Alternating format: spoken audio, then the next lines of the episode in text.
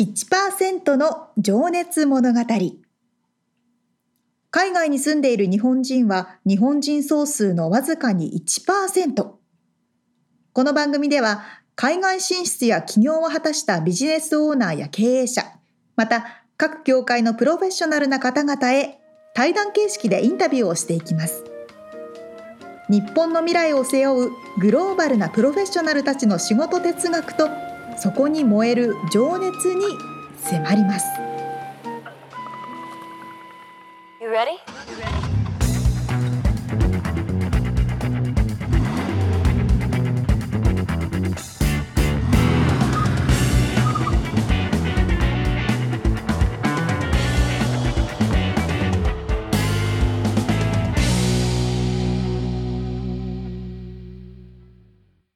こんにちはこんにちは。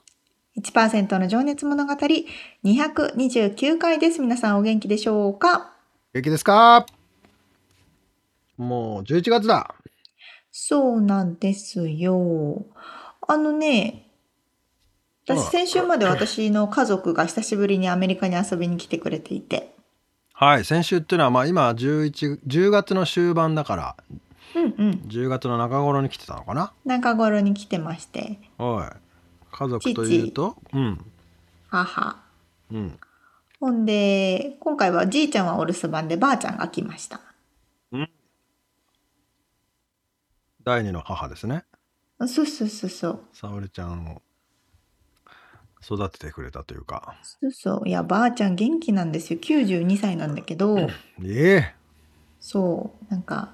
よう飛行機に乗るよね。それで。ねえひょいひょいって来てなんかイエーイって楽しんでスタスタ歩いてあイエーイそっう。て帰ってほんで何がすごいってみんな母もなんだけどうん、時差ボケがないんですよあの人たち。あの人たちみんな。うんいやなんか、ままあ、父親はちょっとあると思うけど母親とばあちゃんは時差ボケが全くない人たちでそこはじゃあ血つながってんだね。うんうんそうそう母方のあーばあちゃんなんですけはいど、はいは私とかもう日本帰ると時差ボケで朝起きれなかったりとか夜寝れなかったりとい。かああー、沙織ちゃんはそうなんだ。じゃあ遺伝というわけではないんだ。えじゃなく てでもこっちに来て母もこの前結婚式の時に来てくれた時もそうだったけどうん。もうアメリカに来たら「はいアメリカの時間です」「はい7時に起きます」「はい11時に寝ます」みたいな なんでできるのすごいね。それなんかあんの秘訣というか。いよいよ単純になんか頭を切り替えるとか言ってましたけど頼もしい ね。みつさんあります よね時差ボケあるある。ですいよねや、なんかちょうどいい感じ。こんな夕方に帰ってきても、ば朝まで爆睡すりゃいいやみたいな感じで。うんうん最初は、ああ、ないないと思ってても、うん絶対2、3日後に出てくるもんね。なんか寝れないとかで。しでしょじゃあ早く起きちゃうとかね。そうそうそうそうあ、そそう恐ろしいんですう。よ俺は特技だね。でもそういねう体質の人いるんかな、もしかしたら。うん、いるのかな。うん。ラッキーだよね、でも。いや、すごいなと思って、マジで、ちょっとすごいなと思って、それ母親はね、まあそういうパワフルな人間だから、そういうのあってもそうかなって思ってたんですけど、ばあちゃんも、うん。なんか普通におやすみとか言って、10時ぐらいにアメリカで寝て、そのままもうなんかずーっと寝て、8時ぐらいにおはようみたいな。起きる。あ、そうですか。なんいかやーすごい92歳でね飛行機乗って十何時間ですか10時間11時間うん、くらいですね。さすがですね100歳になるまで毎年来てもらわないとって感じですね。ああそうね じゃあまたこれは沙織ちゃんの小ネタがリアルアメリカ等で聞こ聞けるのかなあ、そうです、そうです。今回ちょっと行ったところとうかをごん紹介したいと思います。なるほどわかりました楽しみにしておりますはい。じゃあ、本編入りますかね。はいはい。毎回一人の方のインタビューを4回に分けてお届けしております。この1%の情熱物語ですが、今回からまた新しい方のインタビューです。はい、えー今月は4回にわたりですねお。えーイベント、車旧車イベントですね、えージャパニーズクラシックカーショーというのを聞いたことありますか、沙織ちゃん。ジャパニーズが入るんですね。ジャパニーズが入ります。え、それは知らない。うん。まあ、日本語で言うと日本の旧社集会というふうに、えー名付けられていて、へえ。それはロングビーチ。ーチというね、まあ、カリフォルニアの、えー場所で大々的に行われているんですけど、まあ、ちょっと詳細は本編で話すとして、そのオーガナイザーというか、まあ、CEO ですね、そのイベントの主催、うんうんうん。えーまあ、始められた方ですねがあの日本のまあ女性の方、まあ、夫婦で始められたというところなんですがうんうん。テリー山口さんというね女性がいてはいはい。パワフルなまたこれが女性なんですけど、えーその方のお話です。いやー、知らなかった。楽しみです。うん、ではであは、の一回目を。多分皆さん知らなくてもウェブサイトをね見てもらえればねああこういうやつねっていうのがねバーッと見れると思うんで見てもら見てもらえればと思います。は拝い、見します。はいでは、早速一回目のインタビューを聞いていただきましょう。はい。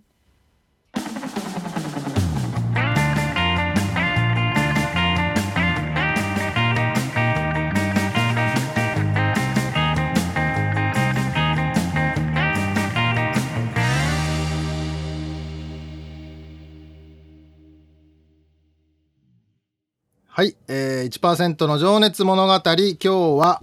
58人目のゲストになります今日はですね、えージャパニーズクラシックカーショーアソシエーション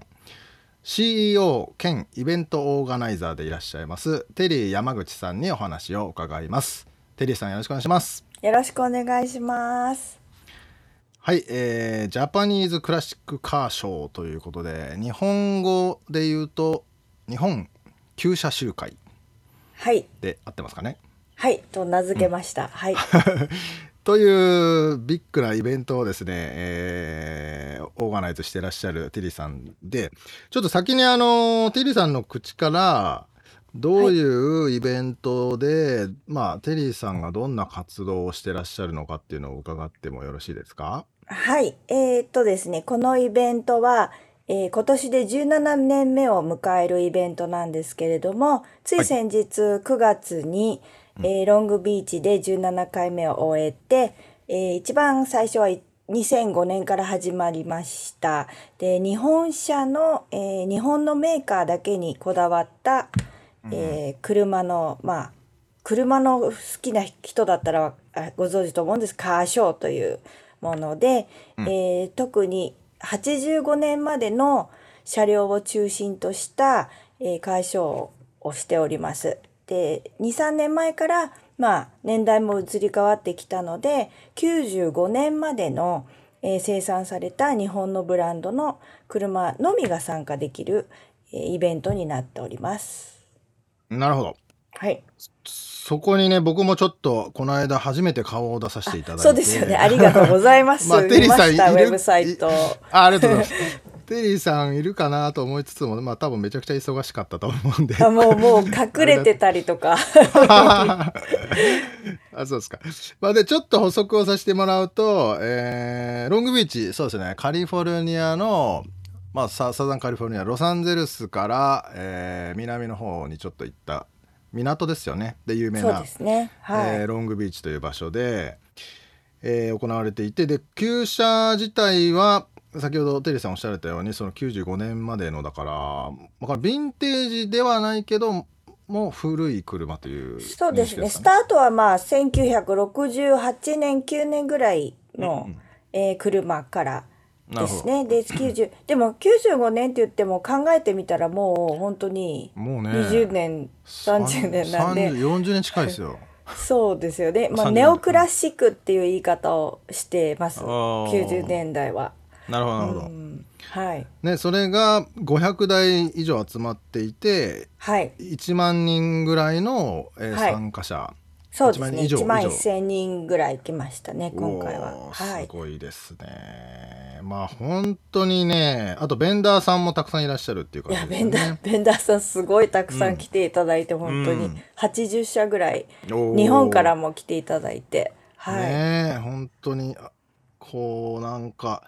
ピースな空間でしたね。なんかお楽しみいただけましたあはい楽しかったです。もうあ僕そんなに車詳しいわけじゃないんだけですけどあ、そうですか。あのやっぱり懐かしいなとかねあ親父が乗ってたやつに似てるなとかねそうですね。みんなそう言います ね。うん。いろいろ楽しかったしそそこに来てる、まあ、ほとんどだから日本人というよりもあの、まあ、もちろんアメリカンとか現地の人たちですうん、ね。ヘスパニック系の方が多くて、うん。みんなすげえ楽しそうにいろいろ話してるのがねなんかすごい嬉しかったですね。こそうですね。すごくバラエティーというか、あの、フィリピンの方も多いですし、白人のね、白人というか、国系上の人も多いですし、いや、ほん、本当にたくさん、コリアンの人も、チャイニーズのはい人はいも。はい、そうですね確うかに、ん。 いやだからこんなに本当に日本のね文化をこうこうつ伝えて貢献してらっしゃる方がいや僕全然行ったことなかったんでもったいなと思ってみんなにたくさん知ってほしいなとありがとうございます。 思いました。はいで、えーなのでこれ多分日本にいる方もね車好きの人が一回遊びに来たらたまげるんじゃないかっていうぐらい車がそ揃,、うですね揃ってると思いますよね。うん日本のメディアの方なんてにもあの、うんね、とてもラッキーなことにずっとこの、ね、17年間いろいろ雑誌等で、んうんあの取り上げていただいたり YouTube とかやっぱり、ねあのまあ、パンデミックもあったんで、はいソーシャルメディアがすごく、あの充実してるので、以前よりももうあの名は知れ渡ってるんじゃないかなとは思います。はいね一回遊びに来るのもありですよねこのアメリカでこれだけ日本の古い車が残そっうてでるすねってことは、走いや残すの大変なんですよ。メンメンテナンスされてるってことですもんねちゃんと。ね そうですね。めちゃめちゃ大変ですけど、みんな頑張って残そうと。え、はい。ちなみにその会場まではみんな車は走ってあ、たそどうりで着くすんでねすか。ほぼ、ほぼほぼ走って、おーあの、来ますけど、やっぱり遠方の方とか、あの、他州からもたくさん参加があるのであーうんうんうんうん、カナダから来る人とかもいますし、あの、本当にフロリダ方面から来る方なんてもいるんですけそどれ、さすがに運転してくるわけにはいかないですねそうですね、途中まで陸送で来てあーとか、はい。へーでも基本は走ってきますけど。そうんうそうなんですね走れるってことはちゃんとメンテナンスされてるってことですもんね。そうですね。はい。うんあとは、いい車は走りたくないので、あの、石が飛んできたりするじゃないあーですか。そういった理由で、消火の車は、あの、大事にするってことで陸走して、あートラック近でくから運んだり走るみたいな、あーはい。そういう人たちもいます。なるほどいね、まあ、ちなみに見に行った時の駐車場にもねすごい古い旧車がたくさん止まっていて入れなかった人おたちですね客お客さんのやつかもしれうないけど、ん。あぶ、あぶれちゃった人たちという か、すごいっすよね、締め切らないといけないので、あーのそういうことか入れない人たちは、はい、そこでみたいな。なるほどはい。いやまあこのイベントがなので9月に行われていて、はい。まあ、その他にも、えーオールトヨタフェストはいと。呼ぶんですかねこれちょっと僕、はいこれも知らなかったんですけどあはい、オールトヨタフェストはですね、あの、はい毎年、だいたい6月に同じ会場で、はいあの、やってまして、こちらの方が私実は長くやってまして、今年は、えー26回目を迎えたんですけれどもね。おお26年ということですか、そうです一ね。年に一回で私すもんね。うん。そうですね、1年に1回。で、私は途中参加だったんですけれども、まあ、約20年ぐらい前から参加させてもらって、で、まあ、はい。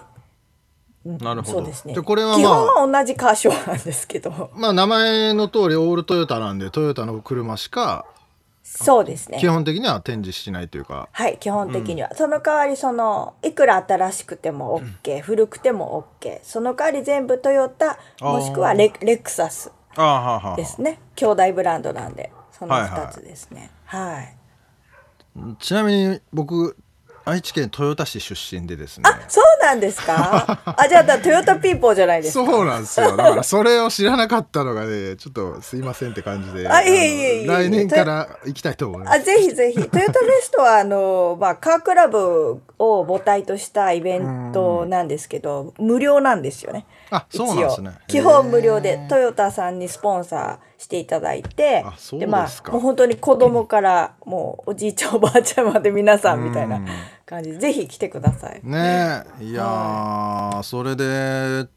ちょっとね思い出すのが僕豊田市出身でちょっと僕の話しちゃってあれですけどうぞどうぞ。ああのートヨタ自動車の本社が、はいまあ、チャリで5分ぐらいなんですね。めっちゃいいですね。であの、まあ、そこでちょっと働いてたこともあるんですけおど、ーまあ、その前にあのね小学校の時にはい。遠足っていうかなんだ社会見学ええ。であのトヨタ自動車の本社だったと思うんですけど見させてもらえるんですね工場の中を、はい。あ羨ましいな。でそれで最後に帰りにもらえるおもちゃがあのトヨタ 2000GT っていうスポーツカ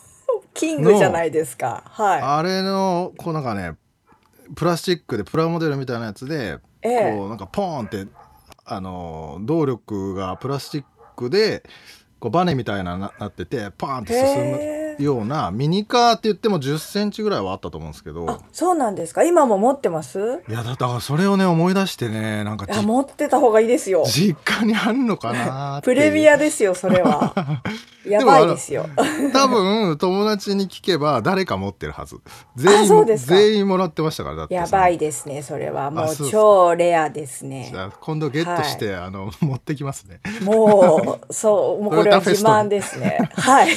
もう。はいなんかそんなことを思い出しておりましたけどでちな羨みましいにですはいそのテリーさんははいそのイベントをねだから大まかに言うと年に2回プラス細かいのもやられてらっしゃるのかなとその、そうですすねあのまあパンデミックになっちゃったんでね。ええまあいろいろあのパンデミック以前は細かいのもちょこちょこやってたんですけど、まあ今はこの2つ大きいのに絞ってる感じで、うん、それってどういうぐらいのこう活動なんですかもう一年中準備してオラーそうっていです一ね発イ ベントがあってみ今たいな。今やってるそのあじゃあトヨタフェストとその、うん JC JCCS ジャパニーズクラシックカーショー、はい JCCS はやっぱりかなり規模がうん大きいので、まあ大体1年準備をしてやってうん1年準備をしてやってみたいな感じなんですけど他のイベントっていうのはまああの小規模なので、まあ、500台以上の車を集めるイベントに対してまあマックス100台とか150台ぐらいのあのまあ take it easy にしましょうみたいなそんな感じのね、あのイベントもちょこちょこと、あの人がやっぱり集まりたいんで、その、え期待に応えるじゃないですけど、ええあのそういう感じでやってたんですよねえ。具体的に業務的には、まあ、そのねロングビーチシシティとのやり取りとか、そうですね。こうねこうなんつうんだら交通の安全とか、そうですね駐車場のこととかはい。あとスタッフさんですよねチケうッんトをすごいですよ。もさうばいたりこうあと簡易トイレを設置したりとか、なんかそういろいろあると思うんですけど、はい。もうまさに今言っていただいたすべすべてプラスプラスみたいな。どうそのスタッフさんとかっていうのはどれぐらいの数いらっしゃるんですかあのスタッフはですね当日のスタッフ例えばボランティアスタッフとかそういうのも入れると100人以上。おーすご100い人以上で動かないと当日はもう回らない感じですね。うん、やっぱり車両も多いですし、その、んもちろん、まあ、警察もね、出てくれますけど、はいうん、あとはセキュリティって言っても、その自分たちから出すスタッフプラス、よくいるじゃないですか、イベント会場に黄色い、あの、ユニフォーム着た、ベスト着てねうんうんうんはい、そういうあの人たち、本当のプロのセキュリティの人たちも、あーセキュ入リれテたらもうィガード150人とか、150人とかいくかもしれないですあねースタッフだけですごいそれのまああのマネジメントっつうかなんだろう、はいミミーティングとかも結構や定りますは期的いにや,、やられるんですかほうそうですねまあイベントそのイベントイベントのその2週間ぐらい前にうん大きな、あのスタッフミーティングっていうのうをんガツンとやるんですけうんうんど、うんまあ、あの、ケーブトヨタさんっていうのがロングビーチにね、ディーラーシップがあるんですけど、そこの会場を貸していただいて、おーあの、スタッフを全部集めて、まあ、説明会ですよね。当日はこうしましょう、みたいな。えーで役割それをやをりま与えてみたいなはい、分担して、こういうはいはいはいはいですね。やっぱりそうじゃないと、あの、イベントって毎日あるものじゃないので、うんみんな説明されても忘れちゃうんですよね、やっぱまありそり。ゃそうだよね、うんあとは、ズームで定期的に、その、あの、うんココアなスタッフたちとは、あうんの、密に連絡を取って、あの、んプランを決めていくみたいな、ンはい、感じですね。なるほどうん。こうなんて言うんだろう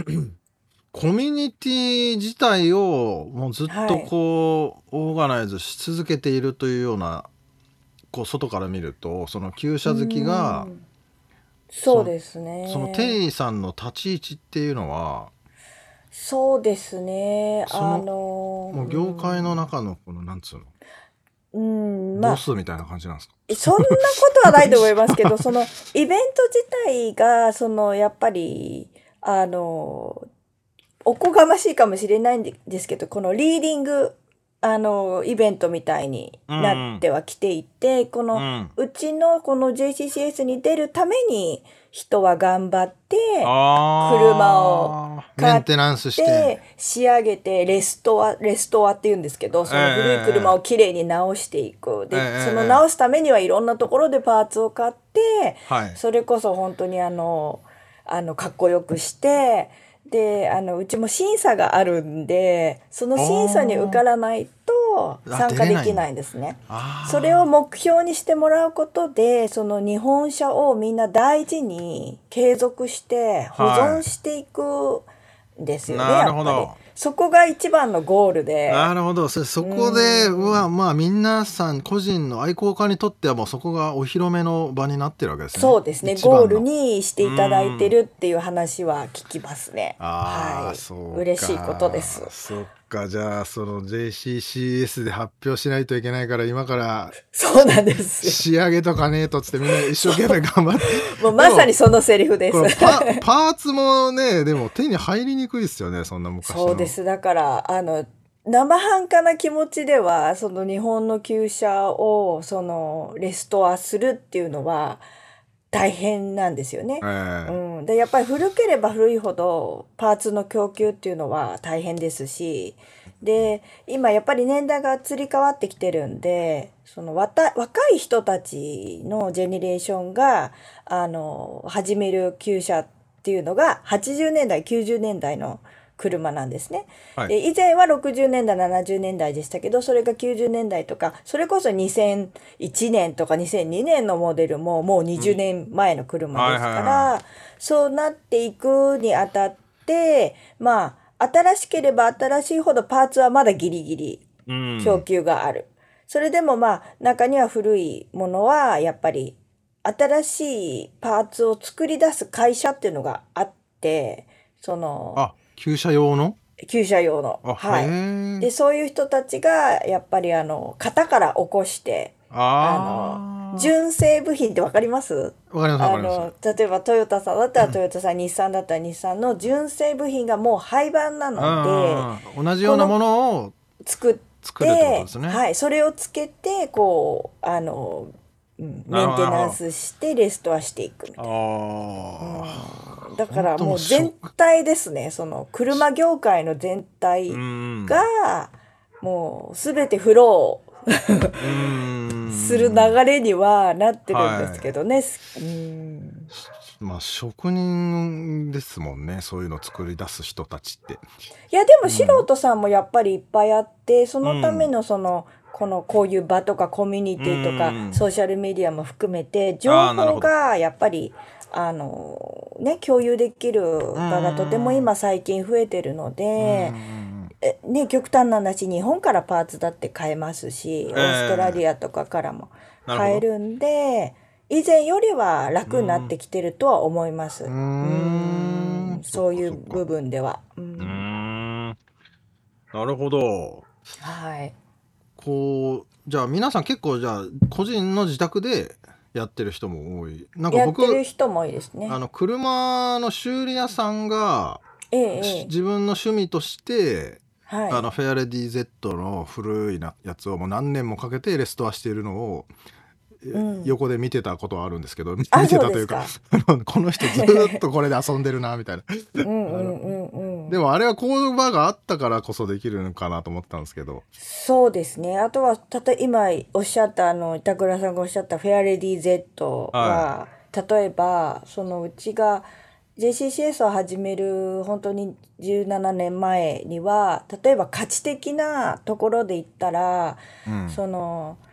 オリジナルっていう言い方をするんですけど、手をつく加えられてない、例えば、あの、うんいい、へこんでない車、状態がいいジやェつをッですトねの状態でも、例えばまあ5,000ドルとか6,000ドルとかそういううねんあのスタートとかだったにもかかわらず今はもうその価値がガツンと上がってその認められているバリューが本当に上がってあの3万ドルとかスタートは下らないんですよ。いやーうんだからそういう面でも貢献はできているのかなとはなるほど思いますけどね、うん、すよね日本車の価値、日本車のその歴史を全部をバリューとして、んうんアメアメリカで上げていなるほどなるほくどみたいなうはーんいうんだからその人多分 売ってたらすごいですねまあ確かにでごも近所レの方ストアするためにねめちゃめちゃ時間は使ってると思いますけそうどですねまあでもそれをね楽しんでいるってことだからねあもうみんなもう本当に好きなんですよ本当にうんまあね僕も子供の小学校の頃はラジコン作るの大好きだったしあそうなんですかあの、親父のバイクを勝手に分解してたりはしてたしてたんですけどあすごいですね まあでもそういいうのはねなんかやらなくなっちゃって、うん、もう今もでもやってる人は楽しいんだろうなとは思いますけどいやでも新しい車だってちょこっと変えると それだけでやっぱり気分あーまあ確かにが違いますよね。そうですね確かに確かにううんんうんうんそうですよなねるほどですねじゃあちょっと最後にちょっと今これイベントとは別になんか今、はいテテリーさんの中でなんかフォーカスしていることというかブームみみたいなものとかがあればちょっと自分の ブームですか、まあその車以外でもいいんですけどななんか注力してるることそうですねうーんまあ今ええ家族の話とかでも大丈夫なんですか全然はああの今うちの息子が い、うん、息子が14歳なんですけどおいい年だ、で、うん、はい。で、もちろん彼が生まれた時からもう鑑賞もずっと始まっていてあ、あ はいあのね、最初はお留守番をしているような感じだったんですが、彼も今はもう立派なメインスタッフの一人として、おーはいバリバリ、あの、デビューして、はいあの、やってくれてまして、で、一緒に朝から、あの、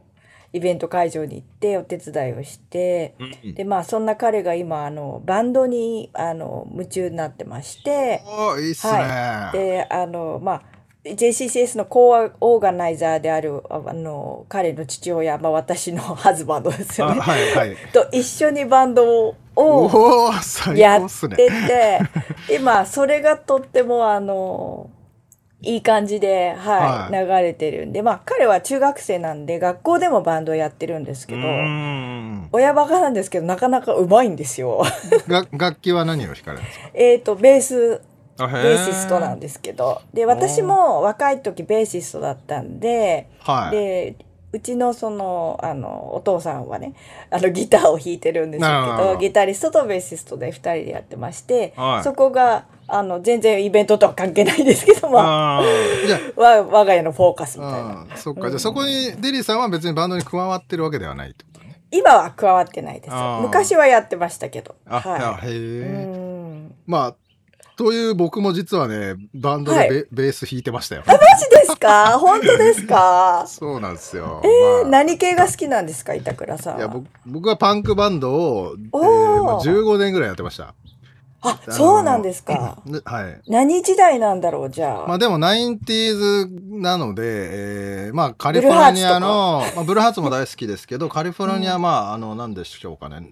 ペニーワイズとかね、えおーーサブライム、ノー FX、ランシドとか知らないですもんね、多分ねあ、知らない です。あ、でも、でもラフィン、ラフィンノーズの渋あ谷でも公会堂は行きました。 あ、マジですか。ラフィンノーズのちょっと下世代ぐらいですね。あ、なるほど。 ちょっと古すぎま した。あ、そうなんですね。あもそれ貴重ですね、それね。貴重ですよ。ううんんまあまあまあ。え X のデビュー、ああの、こ渋谷公会堂も行きました。全あ然へ違う話えす。でもそそっち系がやっぱり好きなんですかそういうハードロックというかあ、一番好きなのはローリングストーンズなんですけど。ああ、はい、まあまあまあ流れ流れてオルタナロックですね、ね、はあははいあはあそうですねで、はいおあの旦那さんと息子さんがやられてるのもそういう感じのロックバンドなんえでっ、すか、と今はそうですねあーロックバンドをやってますねいやーなんかねうちは最車か音楽どっちかなんですよ ああいいですねいや最近またなんか昔っぽいバンドが若い子で、えこうまあ 80s っぽい雰囲気を、うんうんうんなんとか 90s っぽい雰囲気を出したバンドがいますよねたくさん出てきてめっちゃかっこいいなと思って見てますけど、うん、 いいですね私もびっくりしますたまにあいー いやちょっとバンド話が止まらないやそっち流れちゃいますねちょっとうん別で話しましょ あうそうね、そうですね。じゃあちょっと次のセクションにちょっと入っていきたいと思います。はい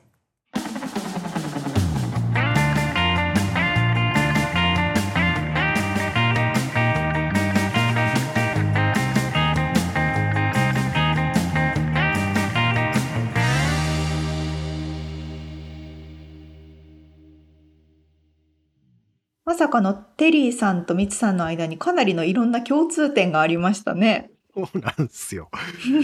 いやだから今回マジでねど脱線したくてしょうがなくてもうだもうだいあらゆる箇所で脱線してるんですけ ど確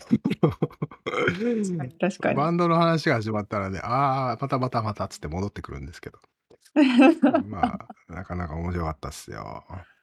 バンドもそうだし、ミツさんトヨタ出身だし、あそうそうそう。ね。ねえでも沙織ちゃんの実家ってちなみに山梨の方はもちろんあれだよね車あったよね、いありましたよ。やそれどういう車乗ってたんだろうってちょっと今さふと気になったんだけどその親父が乗ってた車とかそっか、なんかお話の中でも20年前も旧車に入りつつあるみたいなお話あったから、私が生まれた時というか、私がすごい子供の頃に家にあって乗ってたのは、うんトヨタのエスティマああーはいはいはいミニバン。それもでもまあ旧車旧車中にはあれだけどなるほどねまあでもまあ新しいか。感じがするな俺にとってはえ、ミツさんはちなみにうちの親父はねトヨタのうん。クレスタっていうやつとかクレスタまあ、ちょっと知らんよね。あと、あと何やったかな。まあまあ、えーカローラのなんかすげえ古いやつとわか、かるわかる。昔セダンのねまあ、クレスタなんて一番スタンダードのやつだよ。あの、あ、そうなんだ。クレスまタ。あカローラの一個上ぐらいのやつかな。わあ。昔の刑事ドラマとかによく出てきそうなやつ。そうそうそう。でもね、その辺が結構、その、テリーさんが喋っお話しされてたその JCCS のイベントでもね、うんうんうん並んでてねああ懐かしいなあと思いながらこれそれのにことか。乗って少年野球のし遠征の試合に光源氏聞きながら行ったなと かねなんか時代いろいろ全部時代。 いろいろ思い出してね面白かったんだすげえへえ。いやーでも結構このクレスタっていう、私旧車わかんないんですけど、あ今教えてもらって検索してみた写真あはいはいは、たまにロサンゼルスで普通に走ってるの見あかけますいる。よねうん。まだねまあでもそれはもう旧車だよ本当にメンテナンスしないとなかなかあ あ。動かすにはちょっと古すぎるっていうイニシャル D とかめっちゃ入ってるやつね。ああそううんまあそその辺はねそっち系が好きなうん人たちが。ないるるよほねど、なるほど。そうだよな。でも、沙サオ織リちゃんの家の近くはその辺の人が多いって言ってたもんね。なんか、そういう何、いた車もたまに見るし、めっちゃ見る。うん。俺の車だ、みね。たいな、うん日本。日本語でこう、大きく書いてあるみたいなのも多いし。そうだよね。そう俺そうの車だ、っつって。なんでやねん。いやー、なんかでもやっぱりこの、古き良きというかね、うんうんう。うんん、ヴィンテージの良さというのはあありますな。いやーこうアメリカではすごい人気ですよね。うーん。沙織ちゃんもちなみにあれだよね。だって、お皿だったっけなんか、器うんうん。割と持ってるとかって言ってたよね。その、あうん。古いおおそ茶れとかじゃ全然ないですよ。ないけど、まあうん、日本っぽいのはいっぱい持ってます。それの何良さっつのは何なのこうもう唯一無二というかもう他にはないとかそういうとこあれですよ、私の持ってる器ってニトリとかの器ですよ。あそうなのあ、そういう感じだったっけあれそうそう。残念。あ、そうなんだ。一点物とかちゃう。あ、ヴィンテージ的な感じじゃねないんだね。じゃない。持ってますみつさんなんか、ヴィンテージ系。いやーまあ食器とかうんうん。やっぱりなんかファイヤーキングとかそのなんかすありがちなやつとかはそうアメリカに来てうんうん。そのフリーマーケットみたいなところに行ってお買ーったりとかあと GI ジョーっていう人形とかもね昔はよくお買って実家にそれあるけど、 G.I. Joe! あれね。あはいはいはいはいそういうもんとか、まあ、あとヴィンテージっぽい家具とかはやっぱり、なんか気持ちいいなーってのはあるよ。ええー、そうなんだ。うん、お家にもあります、まあお家もねやっぱりお家自体がもう70築70年とかの古い家なんで、うん、そうね。もう可愛いんですよそれがなんか。こうああ、なるほど、なるほあのど。古臭いもう作りなんだけどうんちっちゃいし、ううんんうん。うんもうそれ自体がもうなんかそれ自体がもう心地よくてこの家を選んだっていうのもあるけど、ああ、なるほどね。うん確かに確かに、まあカリ、お家で言うとカリフォルニアとかは地震も少ないし、災害も少ないから、あんまりこう建て替えがないですよね。そうそうまあただちょっとねシロアリがやばいんだけどねタ ーうんマイトが、うん わかあるとわか普通のる。普通のアリもやばい普 通そろそのあれもろいいし そろそろ駆逐されるかもしれないけどね。うんあれ崩れるんじゃないかな、シロアリで。あるある。そうそうそう。まあ、そなのるせほどめねぎ合いが楽しい感じですけど。 そうそうですね。ねそうそう。だからちょっとね、これ本当好きな人にはこうたまらんイベントだと思います。うんらんと思います本ね当に日本から来ても絶対に楽しめると思うし、うんうんう、うんんうん、まずはちょっとウェブサイト見てもらいたいですけどねなんまああかとおは話聞いてるとね、うんクリーさんもバンドや、バンドというかね、そうそうそやうってたっていうから、あそうなんかそうそっち系の血が騒いでこの車に繋がってんのかなみたいな。うん、そうですね。まあ、その辺のなかなかね、またこの今の旦那さんとの出会いとかもね、バンドも絡んできたりね、なんかなかなかいいなーっていうエピソードが次回にも続いてまいります。楽しみにしております。はい。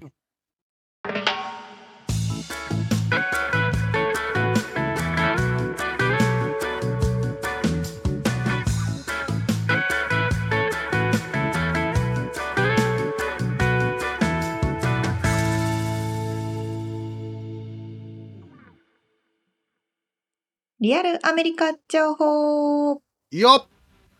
のコーナーでは最新のビジネス生活情報をアメリカ・ロサンゼルスよりお届けしてまいります。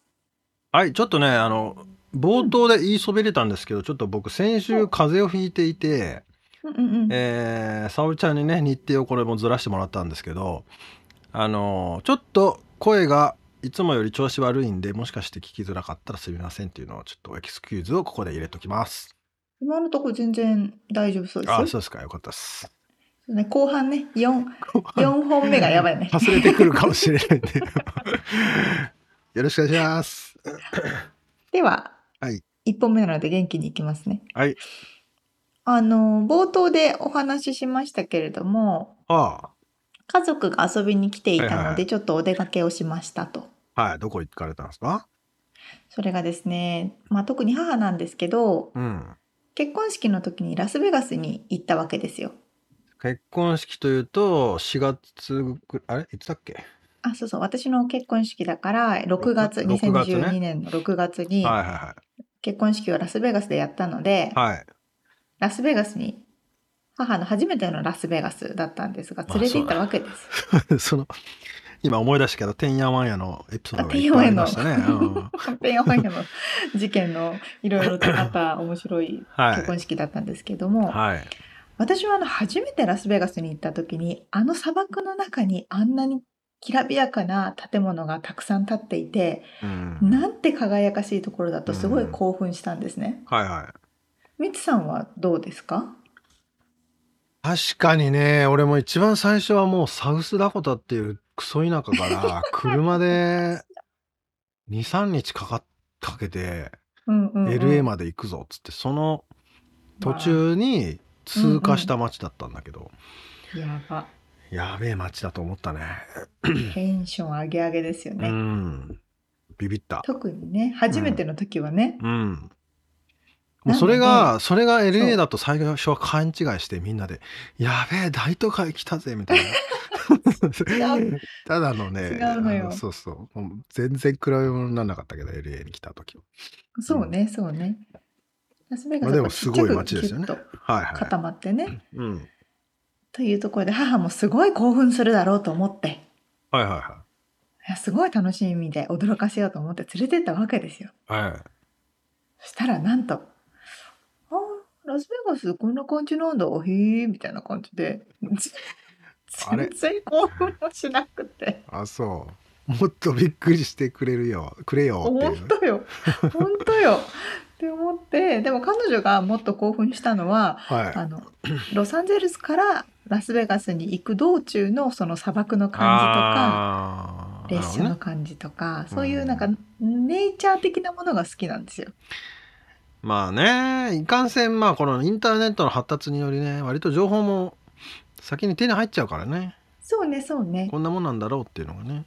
そうそうそうそうまあラスベガスはこう人工的に作られた街なので、なるほどなるほどちょっとこうディズニーランドみたいな感じはいはのいはい部分も多いじゃないですか。まあ言ったらねユニバーサル・スタジオとかあのそうねディズニーンドランドとかのもう作られたものだもんねそうですそれの延長線上みたいな感じなのか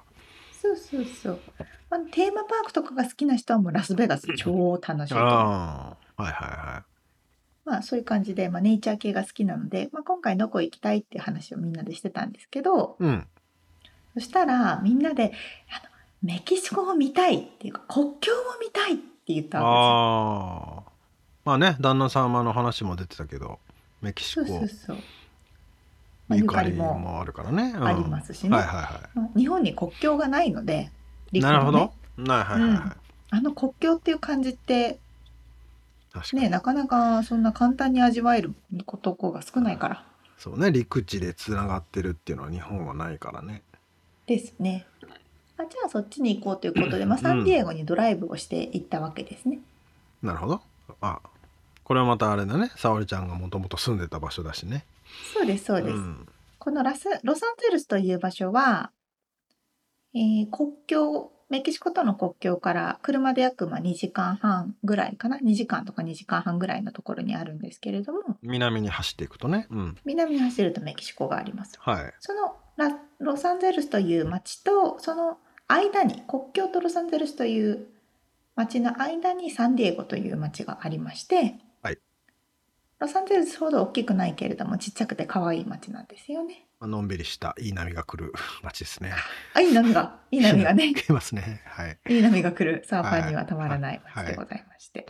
あの「トップガン」のロケ地というか舞台ああそうだっけ。そうそうそうそうああはいは海軍基地があるのでい。ねそうだね。そうそうまあそういう場所なのでそこもドライブしながら行ったんうでんうすけど、んうんうん。まあ、もしこれ今回行って思ったのがというか、まあ、よく行くんですけどうんロサンゼルスに来られてうん旅行とかでね、うんで車を借りてどっかドライブするっていう人には、この方このロケーションはいいなっていうふうに思ったところがあったのでなるほそど。のご紹介なんですけどはそう国境を見たいっていうと、まあ、ギリギリのところまで行かなきゃいけないわけじゃないですか。あもちろん。なのでどこがいいかほんでちょっとメキシコも見えてでもメキシコには行かないっていう場所ああそういうことね。うんそうそうそうそうメキシコ入っちゃうとねもう大変なのでうん。なのでそどこがいいかってなるとアウトレットが一番端の端の端にあるわけですよ。あそうだっめけつ。さん知ってますいやあんま覚えてないな国境はでもあ歩いて渡ったけどねなんかおーアウトレットあったっけうーんそうなんですよあの。ラスアメリカスアウトレットというアウトレットが、アメリカ側にってことだよねうん、アメリカ側にサンディエゴあるんですけど、はいそこをナビでセットしてもらうと、端の端の端まで行けるんですよ。なるほどで、まあじゃあそこでナビでセットしてラスアメリカスアウトレットをうんポチッと Google でナビって行ったわけですよ。はいで高速でブーンって行ったけどもうねこれねメキシコに入る時と同じぐらいのところまで最後ブーンって行くわけですよ車で、うん高速でずーっとずーっと降りずにねはいあれちょっと待ってこのまま行ったらメキシコ行っちゃうぞっていうところのはいはいはい手前でもうメキシコだよっていうワーニングが出てるんですけどはいは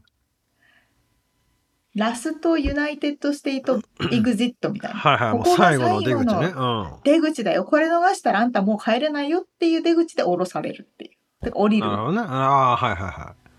いなかなあかのあれだそうねそうそうドキドキしちゃうねなかなかドキドキしてしびれるもう絶対ここで降りないとやばいっていうところまで行けるのではいはいはいはいラスアメリカスアウトレットを入れるあーとそうそいう意の味で体験もできなるるほどしねあーははは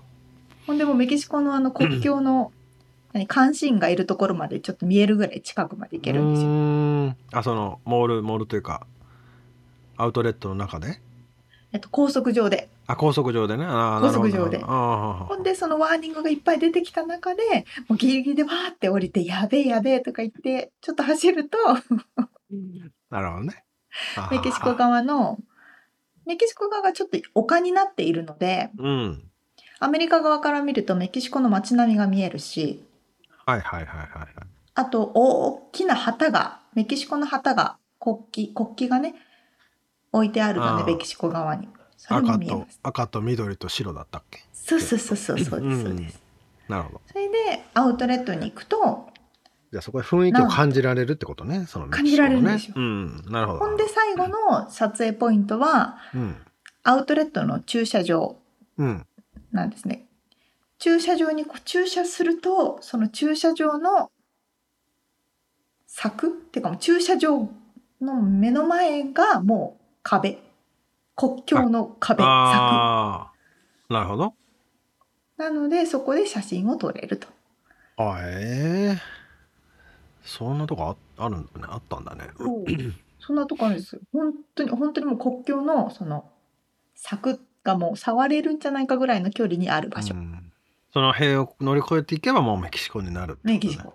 でも逆に乗り越えてアメカリカに入ってきてるやつがいるんかなそこはちょっともうすぐ捕まっちゃうすぐね捕まっちゃうかなって感じだけど、 そんなとこまで行ける場所がありまうす、ーんなるほどうーんまあ帰りはサンディエゴでねうん見るとこたくさんあるのうで、んうんあのコロナドアイランドというところでホテル・デル・コロナドという昔うのんアメリカで1番か2番に古い木造建築みたいなホへテル、えお化けが出ることで有名なホテルへえによった りその第二次世界大戦の時に実際に使用された軍艦軍艦海軍のねうん船が、あのミュージアムになっているところがあったりとうか、んなんかあったよねなんか俺もひ船と飛行機は見た気が覚えがあるけどうんうんうこんことか有名なところであとまあちょっとくるくるってドライブしたりとかして、うんでも2時間ぐらいでまたロサンゼルスに戻ってくるという、まあじゃあ日帰りプチトリップってことですねそうですそうです1日で全然行けるので、うんまあでもねその海岸線だしねこう車のドライブ中でも楽しめるし、うんほんとねいいいいよねそのいいですまあ、あとワイナリーとかもちょっと奥の方行ったらあったりとかねあるあるあるうある、んテメキュラトールまあちょっと中にちょこっとう中入にっていけばだけどねうんうんあと子供の好きな人がいればあれじゃないレゴランドとかも近いんじゃないちょっとあああんま覚えてねねえけどえー、あっちの方だった気がするああ多分あると思う。ねうんあので、ま高速が完全に海沿いなので、はいはいはミツさんのいい波が来るというい、ね、うんうんうん三の三の尾の船ビーチとか、はいはいはあそこら辺をずーっと通っていくとき。いはいはいほんでこれタイミングが合えばですね、西海岸なので、ああ夕方に帰ってくるとですね、これが綺綺麗麗よなねね。夕日が海に沈むとこが見えるんですね。はああれたまらんよねほんと何回見てあもれはあれはね、何回見ても感動する。そうだからその休憩地点とかね、まあ、別に降りたかったらいつでもすぐさーっと高速降りて海岸線まで行ってね、夕日見れたりとかね、そうそうそう。あ高ーい速や無料だからね。ー俺もよくだからそうそうだね出張でサンディエゴに行っててうんうん、うん。帰りにやっぱりその夕日見ながら、あー疲れたなーっつってこう帰るのはね気持ちよかったねなんかいいですね。あたまらんですーね。サーフボード持ってりゃねい一番いいんですけどねまあだからサーフトリップも最高ですよっつう話ですけどね確かあに。ごめんごめんまた話がそっちに行かない方がいいな、今度まああとはあれよねミキさんのサーブ話あのアザラシを見るってのもいいよねあの見た。あ見たあそれはじゃあまた次の話か忘れてた。忘れてた言うの。な忘れてたラホヤねラホヤに行ってうん、まもう驚くほどまず降りた瞬間に臭いって いう。あそうね匂いはちょっとあれだけどあれあの光景を見るのもすごいよねなかなあかそうだそうだそうでした。アザラシ大量にいます。大量に寝そべってあのこたつに入ってグースか寝転んでる親父にしか見えないんだけどそうそうそうそう そう。そうでした。思い出して。ぐうたら親父がありがたいっぱいいるみたいな光景ですけどい。いいですね。見るとこいっぱいあるんですよ。ねだから本当に日帰りでなんか楽しめるちょうどいいそうそうそ感じのね距離感ですよねうそんなこんなで、まあ、サンディエゴ国境を見るトリップというのを、なるほどもし皆さんロサンゼルスに来て運転する機会があればぜひうんでもそれはもうやった方がいいよ LA に来たら絶対レンタカー借りた方がいいし借りないと動けないし、絶対行かれた方がいい、うんドライブするにはちょうどいいよねサンディエゴねちょうどいい、うん、綺麗です疲れないぐらいなんでうんそうそうそうそういいですね、ねフリーウェイもフリーだしはいあでも途中でね一個トールロードって有料ロードがあるんだけどねそこはそうレンタカー観光の人が間違えて入っちゃって後で請求されるんだけど、あれそれは気をつけた方がいいけどね73ね そうそう73ああれは入らないようにした方がいい、あの Google であの高速を通らないっていうそうとこそうろにポチっそうねてそうつけといてねはいやってくださいプチ情とい報うことしたでリアルアメリカ情報でしたはい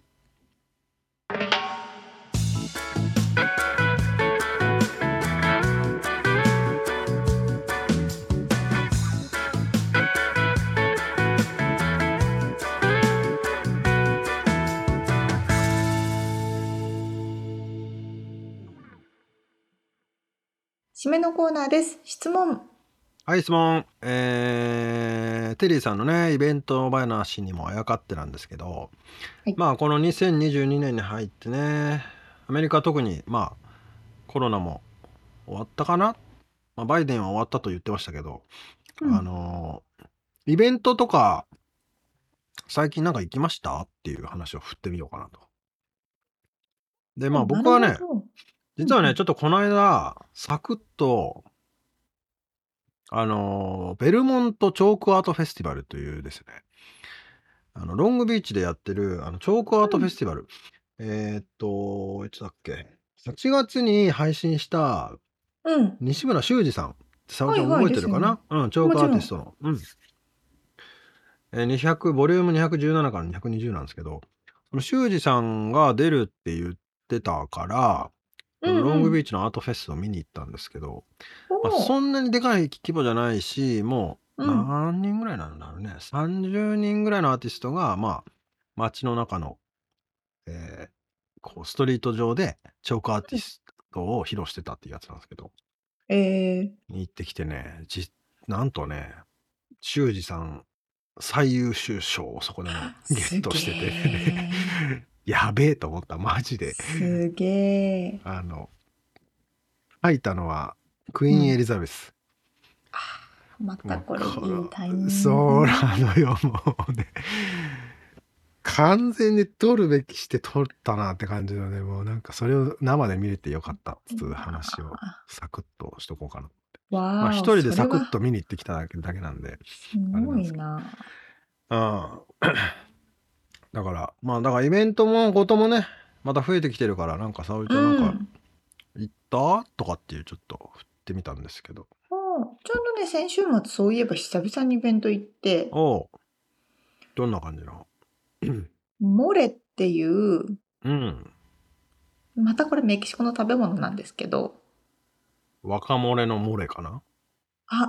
と私も最初思ってたら、うん違うなんかカレーみたいなんだけど、チリ、うんペッパーで作ってあるモレっていう食べ物があっへえて、わかんないなそのモレフェスティバルっていうの、漏れフェスティバルモレだらけってあーいなんう。か辛そう もう想像するになんか大変そ